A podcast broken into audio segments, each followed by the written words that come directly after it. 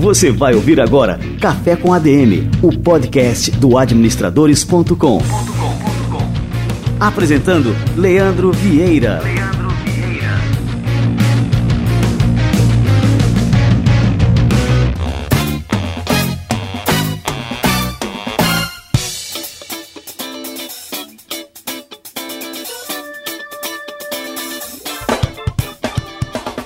Galera, tá no ar mais um Café com ADM, episódio número 45. Café com ADM, a sua dose de cafeína nos negócios.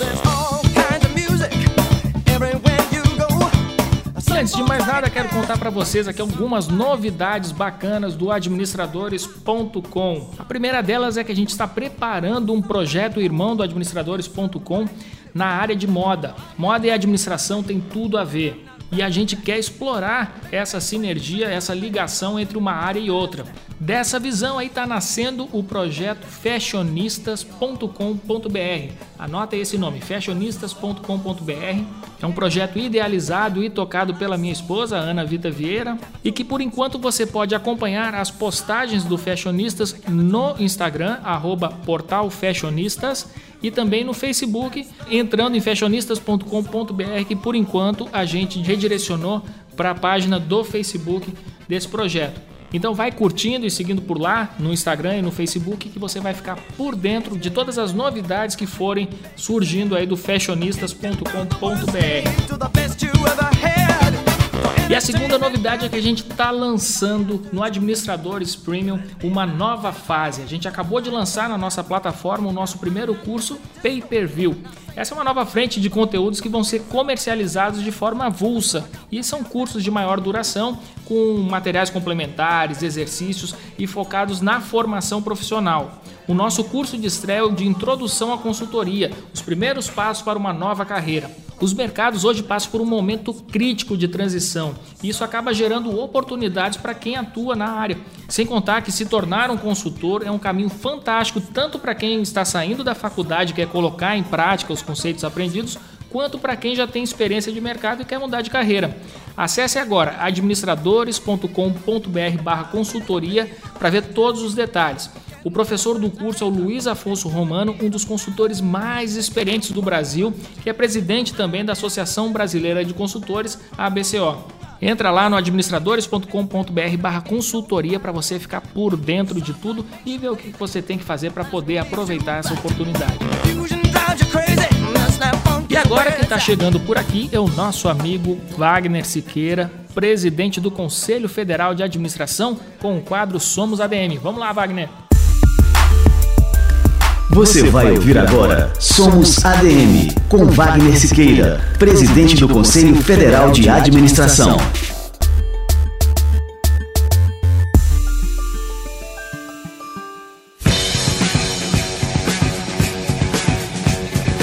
É inacreditável como a direção das organizações se comporta como verdadeiros avestruzes, onde enfiam a cabeça na terra e deixam todo lado de fora mostrando tudo. As organizações, os especialistas em recursos humanos, os profissionais que atuam nas áreas dedicadas ao trabalho, tratam esse tema como se ele fosse uma exceção, como se essa senhora que você acaba de escrever nos Estados Unidos fosse uma exceção. Já há livros publicados sobre isso. A Orange Stressé, que é a companhia da Orange Telecom francesa, tem processos enormes com isso na própria França. A Thalys, que é o trem-bala da França, também com muitos casos. A França já está enfrentando isso com processos judiciais. Agora, quem é que não tem um colega que não foi afastado ou que não está em dificuldade com síndrome de pânico ou de psicológico? A gente pensa que isso é só por razões sociais, pessoais, familiares, mas a maioria ou quase totalidade desses casos são pessoas que no trabalho, porque você rompeu a coesão social. O que as organizações hoje falam no trabalho de equipe, na cooperação, na participação, mas elas cobram cada vez mais o individualismo, os resultados pessoais e, portanto, o que se estabelece no mundo das organizações é o conflito, confronto, é o desentendimento. Não é só também síndrome psicológica, não é só burnout, não é só estresse. Há casos inúmeros de suicídios. Né? Em todos os países do mundo, na China, na Alemanha, no Brasil, na França, no Japão, você não vê um workshop um seminário, um congresso na área de recursos humanos que trate a questão do suicídio como uma questão básica motivado pelas relações de trabalho existentes nas organizações. Cadê as organizações, os especialistas de profissionais de recursos humanos que reagem como esse CEO? A gente fala muito em trabalho em equipe, cooperação, mas o que a gente pratica é o conflito, o confronto, a competição, o individualismo. O homem é um animal social, já diziam os filósofos gregos, Platão especialmente mas cada vez mais as relações sociais do homem, que o fez sair da caverna, são produzidas no mundo das organizações como se estivesse voltando à caverna, não. Ele agora fica cada vez mais individualista, porque a empresa está fomentando isso. Você ouviu Somos ADM, com Wagner Siqueira, presidente do Conselho Federal de Administração.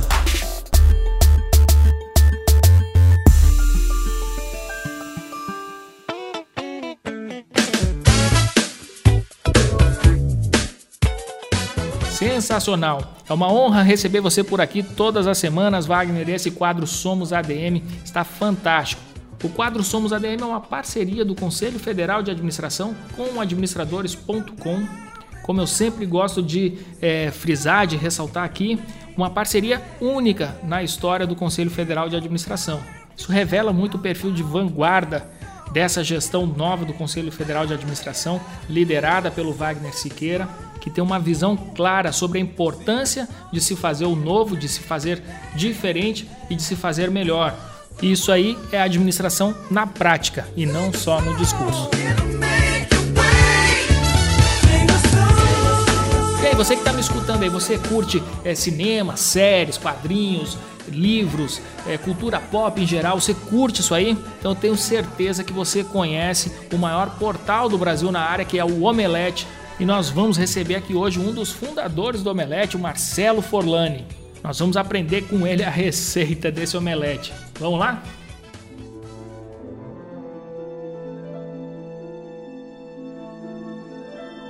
Marcelo Forlani é cofundador do Omelete, o principal site de cultura pop do Brasil, fundado em 2000. Hoje o negócio é um gigante do mercado brasileiro que fatura milhões por ano com atividades que envolvem produção de conteúdo, venda de produtos e eventos. Hoje você vai saber aqui os segredos do Omelete, os segredos do sucesso do Omelete e eu estou muito curioso também aqui para conhecer a história do Marcelo Forlani do Omelete. Marcelo, seja muito bem-vindo ao nosso Café com a DM. Obrigado, Leandro. Obrigado aí pela introdução carinhosa espero conseguir aqui compartilhar com vocês um pouquinho da, da receita que a gente usa para fazer esse omelete já há 17 anos no ar e com tantas histórias bacanas aí para compartilhar com vocês. Que legal. E o omelete, assim, ó, é um omelete gostoso, viu? É, é a minha principal referência aí quando quero saber de filmes, de quadrinhos, de qualquer coisa relacionada ao mundo da cultura pop, eu entro lá no omelete. Aliás, é até uma visita diária, eu diria, viu? Um dos meus principais lazeres é justamente o consumo, né, de produtos de cultura pop, sejam filmes, séries, quadrinhos. E o omelete para mim ali é um prato cheio, literalmente, cara. Ah, que legal, obrigado. Obrigado por ter aí pra gente. E, e, acho que um pouquinho do nosso segredo é, passa justamente por isso, né? A gente faz uma coisa que a gente gosta muito, a gente já consumia a cultura pop há muito tempo, né, quando a gente decidiu criar o Omelete. Houve também uma, justamente em 2000, né, quando a gente lançou o site, houve o início de uma mudança é, do próprio mercado, né? Em 2000 foi lançado o primeiro filme dos X-Men, uh, dirigido lá pro, pelo Brian Singer, e foi o filme que começou a mudar o cenário uh, que existia no, no, cinema como um todo, porque a, foi a partir desse momento que a gente começou a ver os filmes baseados em quadrinhos uh, invadindo aí os cinemas, e hoje já é uma coisa que mudou, né? Quando quem ia ao cinema, quem foi ao cinema assistir o primeiro X-Men era a galera que já conhecia, que já lia os quadrinhos e tudo mais. Agora você pega, eu acho que tem uma mudança muito grande a partir do primeiro filme do Homem de Ferro, é, que muda um pouquinho esse patamar, que é quando as pessoas que gostam apenas de filmes pipoca, né, que vão realmente também começar a consumir esse tipo de filme. É, e hoje acho que não tem uma pessoa é, no planeta que não saiba quem que é o Homem de Ferro, por exemplo, né? É o Homem de Ferro que era um personagem nível C da, da Marvel. Ele não era um, um personagem super famoso como é o Homem-Aranha, como é, são o Super-Homem e o Batman, a Mulher Maravilha na, na DC Comics. Né? Teve essa mudança aí é, do mercado mesmo e a gente acabou se beneficiando disso porque a gente já consumia tudo isso há muito tempo, né? Antes do Omelete, você era crítico de cinema, né, Marcelo? É, eu sou um segredo aqui, né? Eu sou publicitário, na verdade.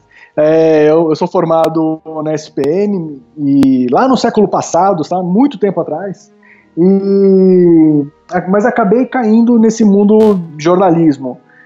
É, eu trabalhei na 89 FM, é, quando comecinho de, da internet aqui no Brasil, em 96, a gente estava fazendo o site lá da 89, chamava Rockwave. É, depois da 89 eu passei pela Abril, e depois da Abril é, eu fui para American Online, onde eu ajudei a lançar o, o, portal, o serviço aqui no Brasil, né? Nossa, cara, e nessa época, você é um dinossauro da internet, né, Marcelo? é, eu tô aí brincando de internet já há bastante tempo. E foi nessa época que eu, que eu fui para American Online, é, inicialmente eu era editor de esportes lá, e daí acabei caindo na área de, da cultura pop, justamente como editor da parte de, de cultura pop lá, que eu comecei, é, na, na parte de, cultura, né, na verdade, não só cultura pop lá, a gente cobria de tudo, é, que eu comecei também a escrever um pouquinho sobre cinema, também livros, quadrinhos e tudo mais. E como é que foi esse processo de transição aí dessa é, da carreira, né, de crítico, vamos dizer assim, que você estava lá escrevendo sobre cinema, sobre tudo, é, esses itens da cultura pop, e aí você virou um empresário. Como é que foi a ideia aí de lançar realmente o, Omelete e qual que é a característica principal do, do site assim que diferencia o Omelete dos demais? É, quando a gente criou o Omelete, a ideia não era ser empresário, não era nada disso, assim, muito grandioso. Olhando até em retrospecto em relação ao que a gente tem hoje em dia, é, nossa, nunca ia imaginar que a gente ia chegar no tamanho que a gente está hoje, né? A gente queria fazer um site sobre as coisas que a gente gostava. A gente via que tinha muito material sendo criado, sendo produzido, e as pessoas não tinham conhecimento, não tomavam conhecimento sobre eles, né? Falando de quadrinhos, por exemplo, é, na época que a gente criou o Omelete, tanto o Érico quanto eu, nós somos é, dois dos fundadores né, do, do site, é, a gente chegou a trabalhar em editoras de quadrinhos, né? Eu na Abril, como eu falei, é, o Érico trabalhava numa outra editora, e a gente sabia que tinha muita coisa legal sendo lançada. A gente queria justamente fazer o mercado brasileiro também saber dessas coisas maravilhosas que estavam sendo criadas e ficavam restritas ao nicho é, que era só daquelas pessoas que já conheciam os quadrinhos. A gente queria expandir justamente esse mercado. E sabia que se a gente continuasse falando só para quem já lia quadrinhos, a gente não ia conseguir aumentar esse mercado. Então a ideia foi colocar outros ingredientes, né? E daí veio a ideia do omelete, o nome é por causa disso, né? Que você cada um consegue é, fazer essa omelete de um jeito diferente, tem o seu ingrediente secreto ali, a sua forma de fazer. É, a nossa era essa, né? Era de incluir é, junto do bolo dos quadrinhos que a gente já gostava, o cinema que a gente também gostava, os games, a série de TV e tudo mais. É, e também era um nome que era jovem. A ideia foi mais ou menos por aí, e ao mesmo tempo também era um nome que não limitava a gente. A gente não era cine isso, HQ aquilo. A gente tinha um nome que era mais aberto e possibilitava a gente a incluir é, novos ingredientes aí, né? Se a gente quisesse começar a falar sobre carro, era só a gente colocar esse ingrediente novo e não teria um problema tão grande, né? Acho que a gente pensou em tudo isso quando a gente criou o nosso omelete. Foi uma sacada e tanto, né? Porque afinal vocês construíram uma marca né, em torno desse nome, o que não é uma coisa fácil, né? Principalmente no começo da internet que a gente buscava muito é, as coisas mais óbvias, né? Se fosse para buscar livros, por exemplo, a gente ia entrar num livros online, alguma coisa nesse sentido, né? Exato. E uhum, de cinema também, e assim vai.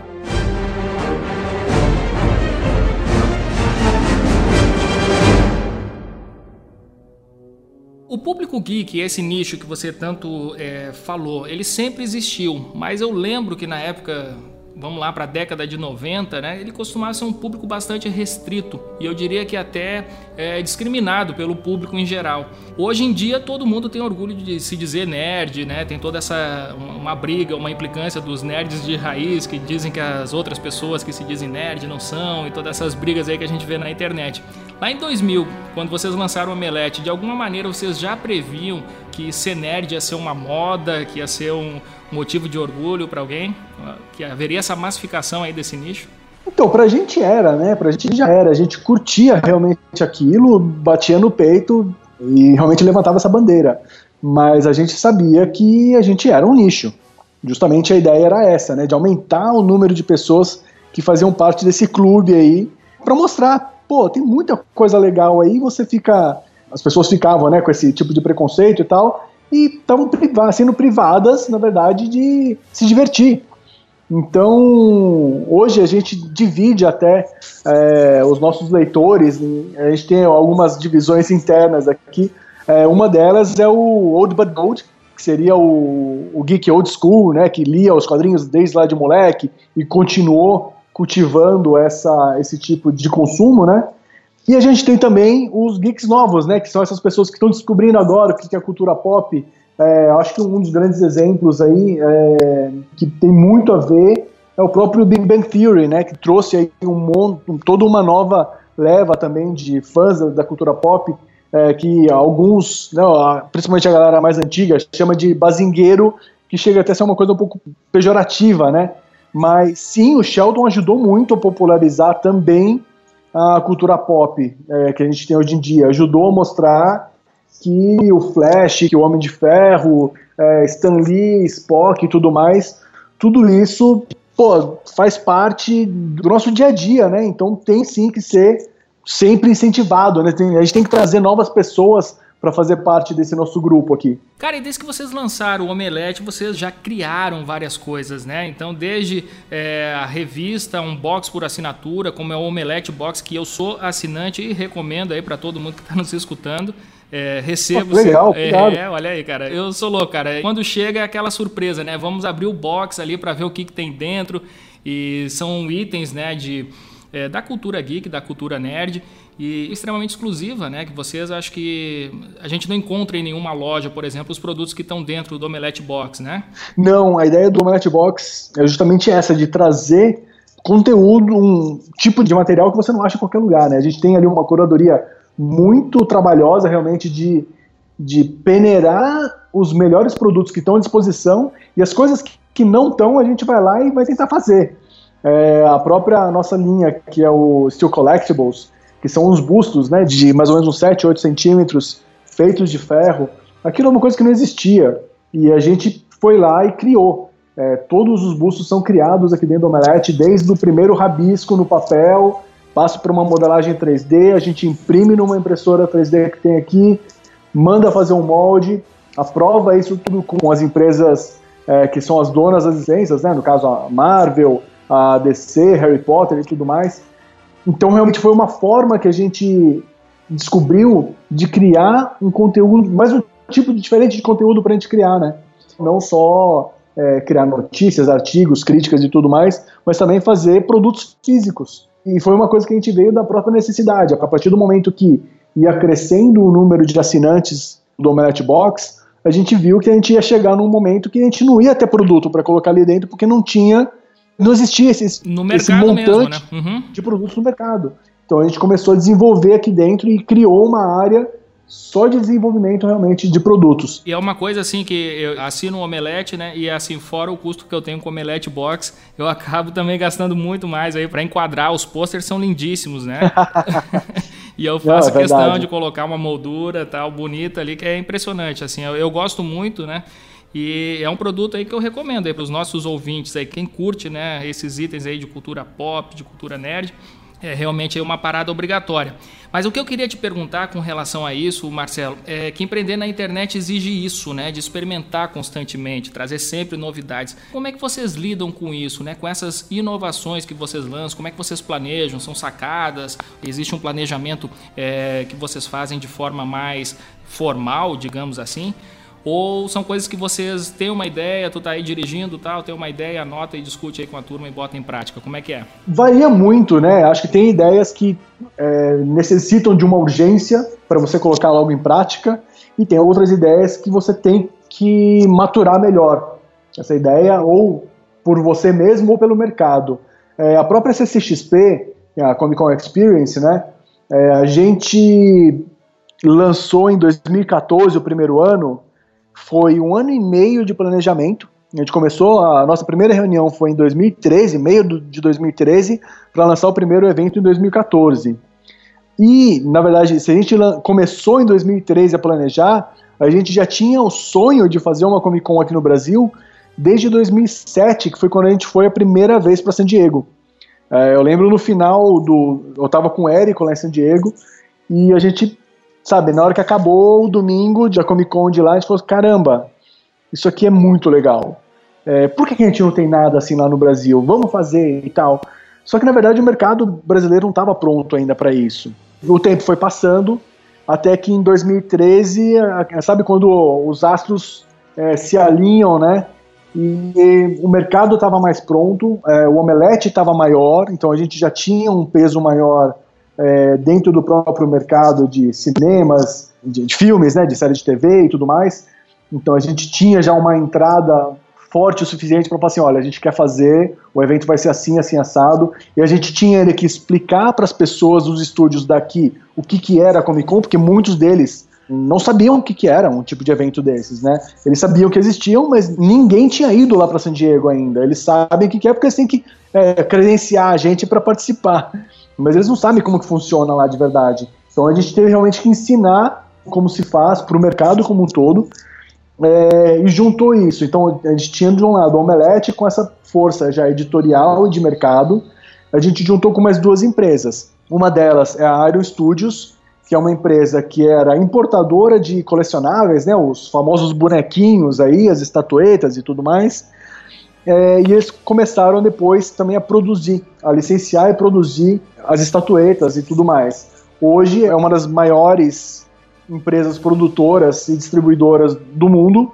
É, tem licenças mundiais aí de Marvel e DC Comics para alguns tipos de bonecos. O terceiro sócio da CXP, Chiaro Escuro Studios, que é uma empresa agenciadora de talentos, principalmente para o mercado americano. Então, por exemplo, os artistas que são que hoje desenham para Marvel, para DC, para Image, Dark Horse, etc., é, muitos deles são agenciados pela Chiaro Escuro. Então, com esses três, essas três empresas juntas, a gente meio que fechava o que era necessário para construir uma boa Comic Con. E daí veio a ideia também do nome, que é Comic Con Experience, que é dar para as pessoas uma experiência digna de uma Comic Con, com tudo que você precisa para realmente sair de lá tão maravilhado quanto a gente estava quando foi para Comic Con lá de fora pela primeira vez.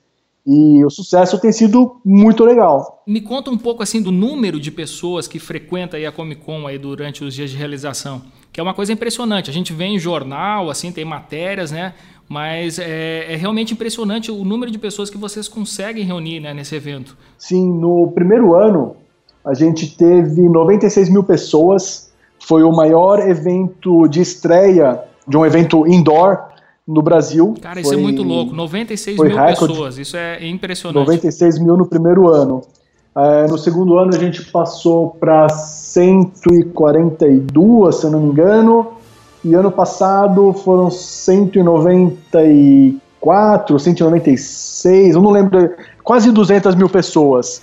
Eu não lembro o número aqui de cabeça exatamente, mas é, é quase 200 mil pessoas que coloca a gente num patamar assim, das maiores do mundo realmente é, os números oficiais, San Diego, se eu não me engano, são 170 mil pessoas, é, e Nova York são 175 mil pessoas. É, então, com, com, um número desse, a gente está realmente no top das Comic Cons do mundo inteiro, e principalmente, assim, levando em consideração, uh, San Diego existe desde 1970, né? Como eu falei, é um amadurecimento do mercado. Não é que San Diego era desse tamanho desde sempre. O primeiro ano que a gente foi, ela era muito menor do que ela é hoje em dia.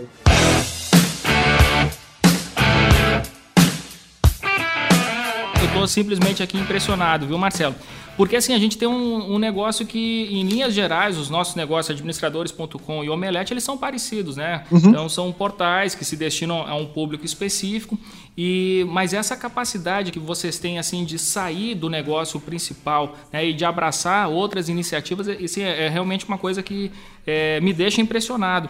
E eu queria saber de você, assim, justamente esse desafio né, de ir para uma área é, desconhecida, por exemplo, é, organização de evento. Isso é uma coisa extremamente complexa, né? Então, assim, a gente está aqui num negócio digital, é, tem controle das coisas.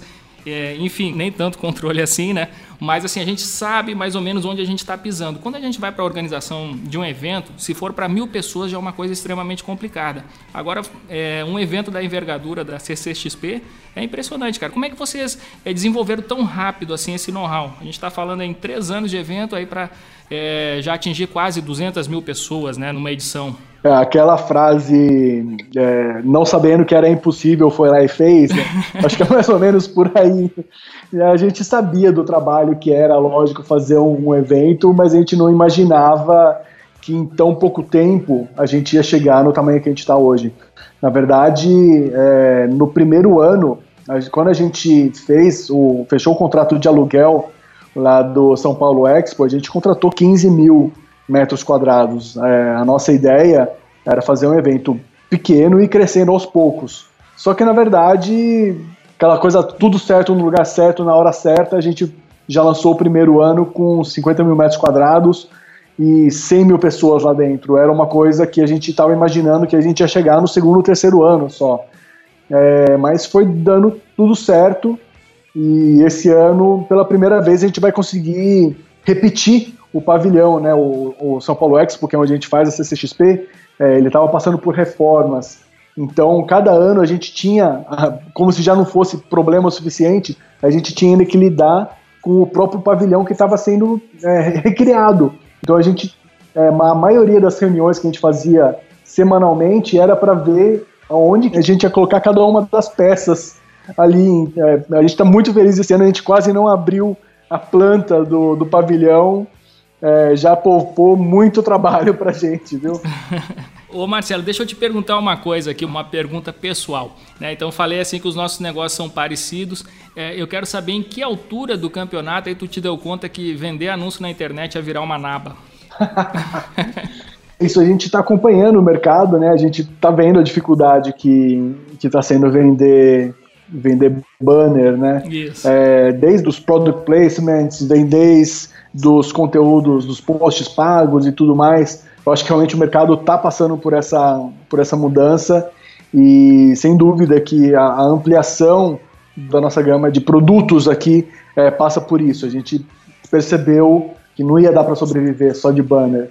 Foi mudando, tem que se adaptar, né? Não adianta você ficar parado, só chorando, é, porque senão o seu negócio vai, vai definhar, né? É então a gente tem que se adaptar ao mercado, não, não adianta só você ficar dando murro em ponta de faca, né? O mercado está mudando e é isso mesmo. É. Os influenciadores digitais estão aí comendo um pedaço da verba que antes é, poderia vir para a gente, né? Como portais de nicho, portais verticais. É, então a gente tem que entender o que está acontecendo no mercado e saber reagir. Tem o, naquele livro Criatividade SA, né, do criador da Pixar, é, ele fala de um dos diretores deles, diretores de filme, né, deles, que é o Andrew Stanton. Ele é um dos caras que dentro da Pixar é, sabe melhor tomar decisões rápidas para, se ele tiver errado, conseguir arrumar logo. Então essa é uma dica interessante, né? Você ficar também muito tempo só analisando, analisando, analisando, você pode perder o seu time e já não dá mais tempo para reagir.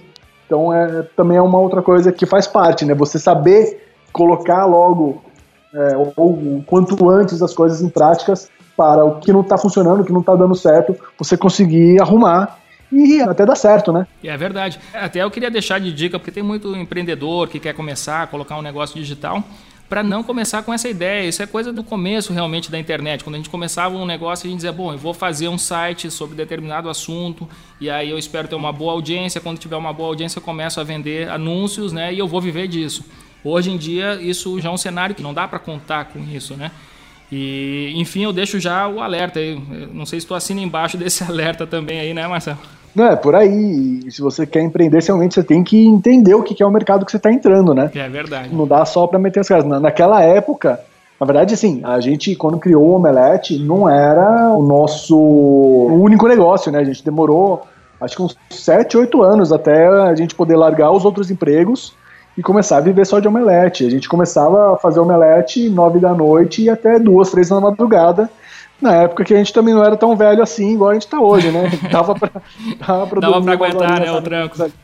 Exatamente. Mas é isso aí, eu deixo esse alerta assim, porque o mercado mudou muito, são muitos competidores. Facebook, Google come a maior parte das receitas de publicidade. Né? O perfil de venda de publicidade mudou muito, então agora quem está tomando conta aí são as redes programáticas, né? a mídia programática. Não dá para contar com isso como principal fonte de receita de um negócio digital. Certíssimo. Deixa esse alerta aí para a turma. Isso é independente de crise, de cenário de crise no Brasil, isso aí já iria mudar de todas as formas. Né? Marcelo, me conta aí uma coisa. Lá em 2013, você deu uma entrevista e você disse nessa entrevista que crescer significa perder o controle acionário. É, como foi para vocês esse processo aí, quando começaram a aparecer os primeiros investidores aí no Omelete? Nem lembrava que eu tinha falado isso, mas é bem isso, né? A partir do momento que você está vendo o mercado crescer, você tem que tomar algumas providências. Às vezes você tem sim que se precaver das mais diversas formas para conseguir se manter. E no nosso caso aqui, a gente conseguiu ter aqui dentro pessoas que são muito importantes, que têm um estilo de pensamento muito parecido. Então acho que isso foi, foi fundamental para esse crescimento do Omelete. É, todo mundo que está aqui dentro hoje trabalha pensando é, no mesmo objetivo. É, e eu não estou falando aí de dinheiro, vou, tipo, a gente realmente gosta do que a gente está fazendo. É, e a gente acredita que o mercado é, precisa disso. A gente não cresce só pensando na gente, a gente cresce pensando no mercado. Quando a gente faz uma CCXP, por exemplo, a gente não olha só para o Omelete, a gente olha para o mercado como um todo. Por isso que a gente não trabalha, por exemplo, com nenhuma empresa é, que venda, por exemplo, produtos piratas lá dentro. A gente toma esse cuidado de que todas as empresas que têm stand é, de comércio estejam comercializando apenas produtos que sejam licenciados, que sejam oficiais, porque a gente acredita que o mercado crescendo, a gente cresce junto. Quanto mais gente tiver pensando assim, a gente acha que vai ser melhor. E por isso até que entre as atrações que a gente tem na CCXP, uma delas é o Unlock. São alguns painéis, algumas palestras com pessoas-chave desse mercado de entretenimento que estão realmente fortalecendo esse mercado e a gente mostrando para as pessoas a importância de trabalhar da forma correta, de trazer um profissionalismo para o mercado que até pouco tempo era muito amador. E a gente já viu isso dando alguns frutos. A gente teve pessoas que no primeiro ano nós barramos de entrar é, dentro da CCXP, explicando justamente isso, que pô, a gente não pode deixar a sua loja lá dentro porque você trabalha com produtos piratas. Ele foi, participou dessas nossas palestras, ele entendeu a importância disso. No ano seguinte ele voltou como estandista e está lá até hoje com a gente o legal é isso, é você ver como que a gente está, é, de alguma forma, dando essa contribuição para o mercado como um todo. É, não apenas pensando no nosso dia a dia aqui do Omelete. Muito bom. Acaba sendo aí uma forma também lúdica e didática de ensinar as outras pessoas a fazerem negócio de maneira correta, né, cara?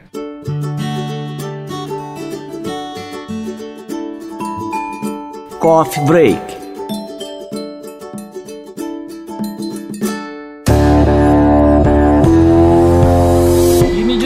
falar nisso, falar em ensinar, né? Você que é um cara que tem uma bagagem imensa aí com relação a filmes, séries, né? E todo esse conteúdo de entretenimento. Tem algum filme ou série que você indica para os nossos ouvintes? Ó, vamos levar em consideração que são administradores, profissionais da área de negócios, empreendedores. É, você recomendaria alguma série ou filme aí é, que as pessoas possam extrair lições para aplicar nos negócios? Essa é até engraçado que eu vou sugerir aqui, porque na verdade eu tenho duas séries aqui que eu acho que combinam com isso. E as duas tratam de produtos que são ilegais. Olha. Mas eu acho que dá para você entender o que eu tô falando. Uma delas é Breaking Bad. É, e a outra chama The Wire. A Breaking Bad, todo mundo, acho que é a mais famosa delas, né? É, trata de um professor de química que descobre que está com câncer e a partir de sabendo que ele tem pouco tempo de vida ainda, ele resolve deixar, conseguir uma grana para deixar para a família, né? Sustentar a família depois que ele morrer. E ele começa, ele usa os, os ensinamentos dele de química para criar a melhor droga, metanfetamina no caso, né, que existe no mercado. É uma coisa totalmente errada, é, né, vou deixar isso bem claro. Porém, a forma como ele trata o produto, eu acho que você entende ali um pouco do sucesso dele como um empresário. Ele vai crescendo, ele vai ganhando mais dinheiro e eu não vou contar aqui o desfecho, né? Mas a ideia é essa, né? De que o cara ele presta muita atenção no produto que ele tem em mãos ele quer fazer o melhor produto possível. Eu sou fã, sou fã dessa série aí. Tenho vários bonequinhos aqui do Jesse e do Walter White aí. Pois é, por mais errada que seja a série, né? Ela tem. As atuações são sensacionais, é, a forma como a história toda é contada te prende de uma forma é é, sensacional, né? A outra, um pouquinho menos conhecida, The Wire, é uma série da HBO que ela acabou sendo eclipsada porque ela foi lançada mais ou menos paralela a The Sopranos, a família Soprano, né? E chamou muito mais atenção na época a família Soprano do que The Wire. Mas The Wire ela mostra é, The Wire é a escuta, né? A escuta os agentes infiltrados usam em batidas e tudo mais. Mostra um pouquinho do submundo do crime e também mostra isso de você conhecer muito bem o mercado, é, tem um dos personagens lá que é interpretado pelo Idris Elba, que é um, um dos caras que está cotado, inclusive, para ser o, um próximo James Bond, ser um primeiro James Bond negro aí, né? É, e ele é um traficante é, super bem vestido e tal, e que está estudando é, administração, economia, justamente para entender as, a, o, como o mercado é, vai mudar a própria forma como ele vai distribuir suas drogas e tudo mais. Então, realmente, é, acho que as, as, duas dicas têm esse lado errado, né, que é tráfico de drogas e tudo mais, mas mostra a importância de você estudar e de você ter o melhor produto possível nas suas mãos. Olha aí, que legal. Dá para extrair lições sim.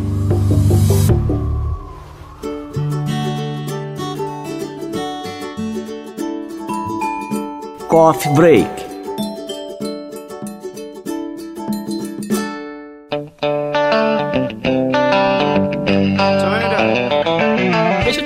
agora a gente já está se encaminhando aqui para o nosso final aí, Marcelo. É uma coisa editorial agora, uma dúvida editorial. Vocês têm como o público principal fãs inveterados de artistas, de filmes, de séries, HQs. E a, forma de se trabalhar com um público que é fã é uma responsabilidade imensa, né? Sim. Como é que vocês exploram é, isso aí do ponto de vista editorial? Qual que é a diferença de produzir é, reportagens tradicionais né, para conteúdos como o que o Omelete produz aí? Como é que vocês encaram? É, isso é bem complicado mesmo. É, porque você tem que ter uma atenção redobrada, né? Na hora que você está escrevendo alguma coisa ou fazendo um vídeo, porque você está falando realmente para pessoas que são entendedoras e muitas vezes podem até saber mais do que você sobre aquele assunto. Então, o cuidado tem que ser gigantesco, a pesquisa tem que ser sempre muito, muito bem feita. É, mas por outro lado, também é um público que ele gosta de participar.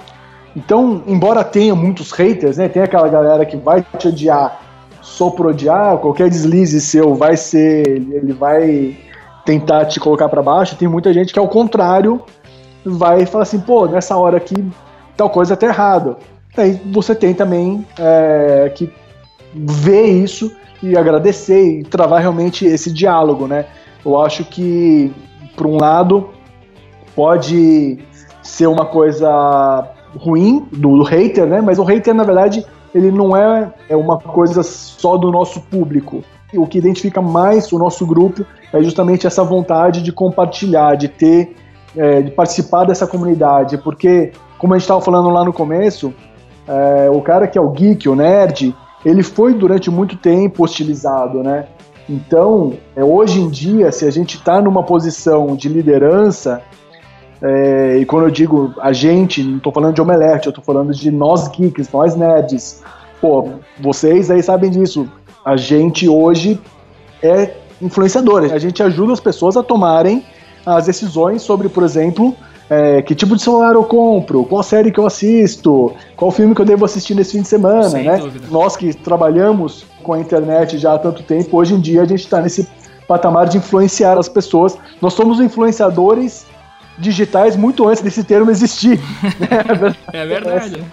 Então, é, trabalhar com esse grupo de pessoas que são tão apaixonadas quanto a gente traz essa necessidade de você estar tá sempre muito de olho no que está acontecendo, de estar tá sempre atualizado, mas também de uma oportunidade enorme e muito boa é, de ter esse carinho, esse, esse diálogo o tempo todo. São pessoas muito carinhosas. Tirando né, esses haters que eu falei, as outras pessoas são sempre muito carinhosas com a gente. É, que fora os haters, tem também o cara que é apaixonado, por exemplo, por um ator, por uma saga.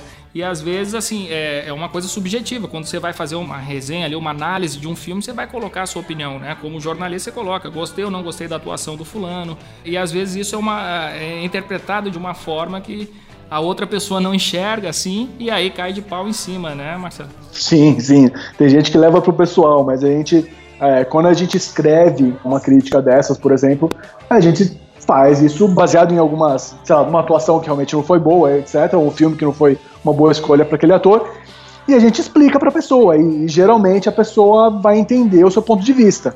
Acho que é, isso é uma coisa muito legal que, que nós, os geeks têm, que é realmente de, estar o tempo todo querendo aprender, né? E vamos lá, uma última pergunta aí, Marcelo. O que, que a gente pode esperar mais do Omelete? Quais são os seus planos para o futuro, suas projeções? Bom, é, a gente lançou agora, faz uns dois, três meses, o The Enemy, que é uma plataforma de games voltada especificamente para games. Nós tiramos a abinha de games que a gente tinha lá no Omelete. Na verdade, a gente não tirou, né? A gente está redirecionando para esse site novo, com uma equipe editorial é, nova, usando algumas pessoas que já estavam aqui dentro, é, mas também trazendo pessoas que, que são no mercado de games já há muito tempo. O nosso editor-chefe lá, o Luciano Amaral, muito conhecido aí como Lucas Silva e Silva, do, do Mundo da Lua. É, ele estava há muito tempo, trabalhou na G4 aqui no Brasil, trabalhou na, na Play TV, é, ele está chefiando aí essa equipe. É, a CCXP desse ano volta a acontecer em dezembro, né? Esse ano de 7 a 10 de dezembro. E agora em setembro a gente tem um evento dentro do Rock in Rio, que é Game XP, que é totalmente voltado também para a área de games.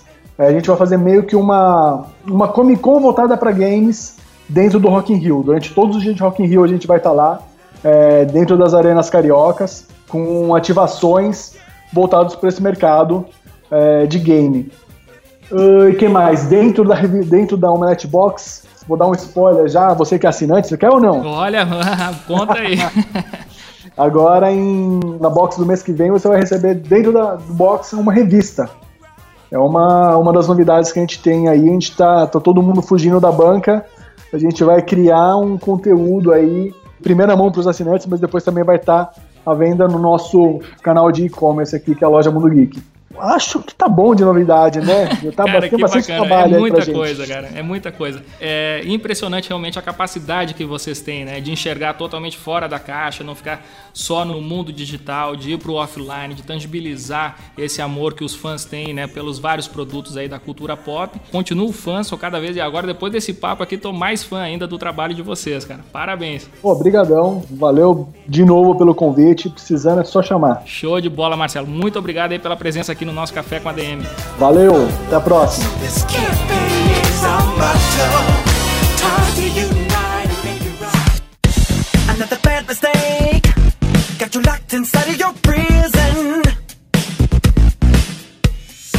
Eu já era fã do Omelete, agora sou mais fã ainda. Que entrevista bacana. E esses dias eu estava comentando aqui no escritório que a melhor iniciativa que a gente teve nos últimos tempos, há menos de um ano atrás, foi a criação deste podcast Café com a DM. Tenho curtido demais fazer esse programa e conversado aqui todas as semanas com verdadeiras feras do mundo dos negócios. Tenho aprendido demais e o melhor de tudo isso é poder compartilhar com você que está aí me escutando esses aprendizados. Se você curtiu, então deixa o seu like, deixa o seu comentário aí no final deste episódio. Seja generoso e compartilhe aí com seus amigos. Tenho certeza que eles também vão gostar deste conteúdo. E siga também o Café com ADM na plataforma do seu celular, seja iOS, Android. Basta procurar por Café com ADM aí no aplicativo de podcasts do seu celular. No iOS você tem um aplicativo nativo chamado Podcasts e no Android você tem diversos agregadores que você pode encontrar também o Café com ADM. Muito bem, galera, por hoje é só. Na semana que vem Voltarei novamente aí, se Deus quiser, com mais um episódio do Café com a DM, a sua dose de cafeína nos negócios. Até lá, um grande abraço e uma ótima semana.